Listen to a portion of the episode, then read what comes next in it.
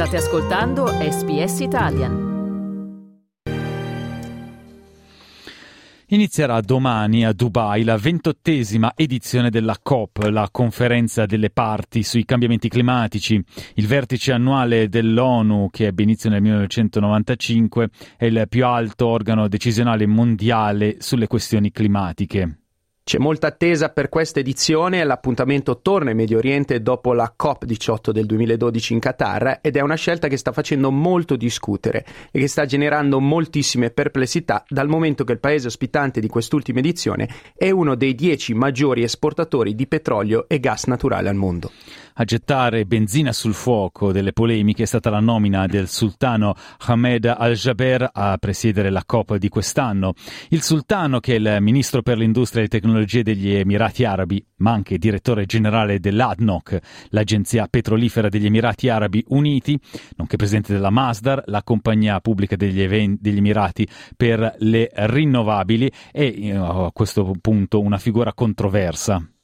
Al-Jaber che nei mesi scorsi ha incontrato i maggiori leader mondiali, tra cui anche la premier italiana Giorgia Meloni, ha anche partecipato all'Assemblea generale dell'ONU a settembre di quest'anno. Ecco un breve estratto dal suo discorso.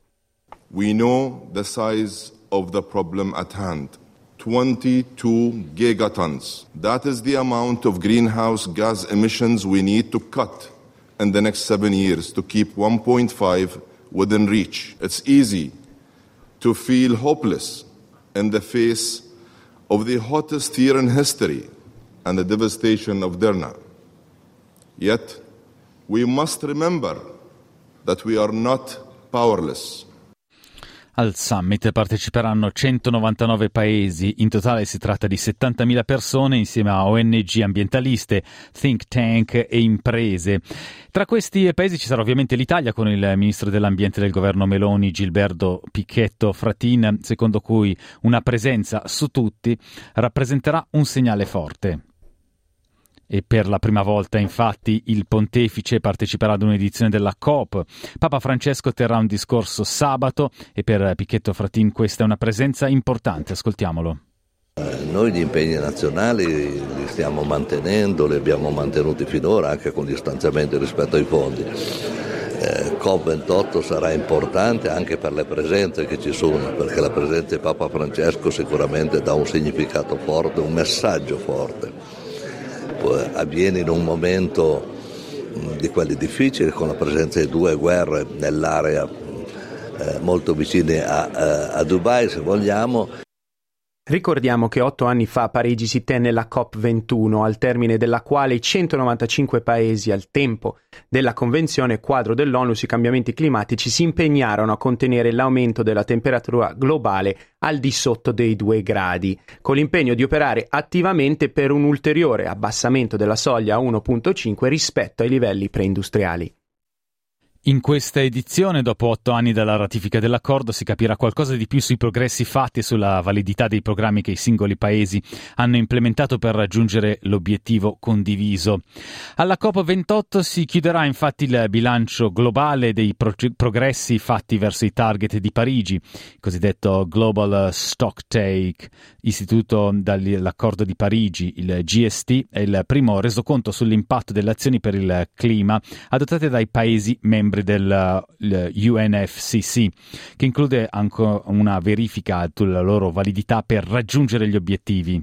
Altre ragioni per cui la COP28 è particolarmente rilevante riguardano la questione relativa ai 100 miliardi di dollari che le nazioni più ricche dovrebbero garantire ai paesi più poveri annualmente, che dovrebbe essere finalmente messa sul tavolo dopo 14 anni dalle promesse fatte. E nei prossimi giorni ci occuperemo chiaramente della COP28 in modo più specifico, ma quest'oggi vogliamo parlarvi di uno di quei fenomeni che rendono parole apparentemente teoriche come cambiamento climatico drammaticamente reali. Da quest'anno, infatti, il ghiacciaio Chardonnay nella Val Soana, all'interno del Parco Nazionale del Gran Paradiso tra Piemonte e Val d'Aosta, è, insieme ad altri 49 ghiacciai di diverse catene montuose del mondo, ufficialmente un reference glacier, ovvero un ghiacciaio campione questo per il World Glacier Monitoring Service di Zurigo, per i cosiddetti bilanci di massa.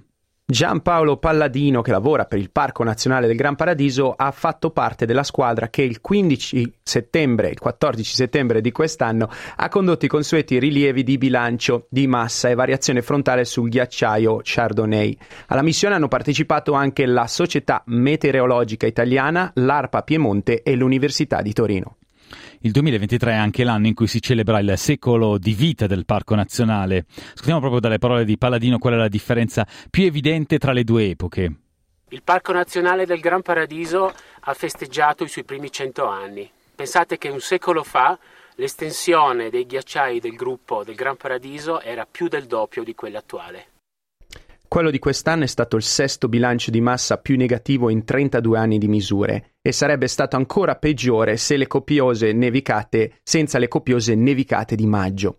Per il quarto anno consecutivo sul ghiacciaio non è rimasta traccia di neve residua dell'inverno, per cui su tutta la superficie affiorava il ghiaccio vivo e annerito dai detriti rocciosi. I dati sono impietosi. Al perdurare delle condizioni climatiche attuali, il ghiacciaio potrebbe liberarsi completamente dal ghiaccio in meno di 5 o 10 anni. Luca Mercalli è uno dei uh, climatologi italiani più rinomati e faceva parte della squadra per i rilevamenti, compito che svolge da più di 30 anni. Per la prima volta però ha riscontrato delle difficoltà per atterrare con l'elicottero per un motivo semplice e drammatico al tempo stesso. Ascoltiamolo. Alla fine siamo atterrati e ho capito perché. Per 30 anni sono atterrato sul ghiaccio e questo è stato il primo anno che atterravo sulle pietre. L'area aggiornata del ghiacciaio è di 0,46 km quadrati, rispettivamente meno 11%, meno 43% e meno 73% rispetto al 2019, 1988 e 1850. In totale 6 metri e mezzo di ghiacci si sono disciolti nell'ultimo biennio ed in totale nello stesso lasso di tempo la perdita per tutta la catena alpina è del 10%. Ascoltiamo ancora Mercalli. Il ghiaccio è completamente scomparso e ha lasciato libere delle pietre che forse da 6.000 anni non vedevano il sole. È stata anche un'emozione cammin- mettere il piede per la prima volta in queste pietre che erano sotto il ghiaccio da millenni, ma questo ci dà anche il sintomo della gravità e della velocità del riscaldamento globale. L'Italia ha vissuto in questi ultimi anni sulla propria pelle alcuni degli effetti devastanti del cambiamento climatico, temperature estremamente calde in estate e alluvioni come quelle che hanno colpito ad esempio la Romagna e la Toscana negli ultimi mesi. Parlano di un clima che sta diventando sempre più tropicale nel bel paese. Luca Mercalli ha grandi aspettative per l'edizione 2023 della COP, anche perché a suo dire non c'è più tempo. Fino a un certo livello tutto rimane quasi inalterato e poi superiamo un, un numero, un valore e improvvisamente tutto cambia. Cliccate mi piace, condividete, commentate, seguite SPS Italian su Facebook.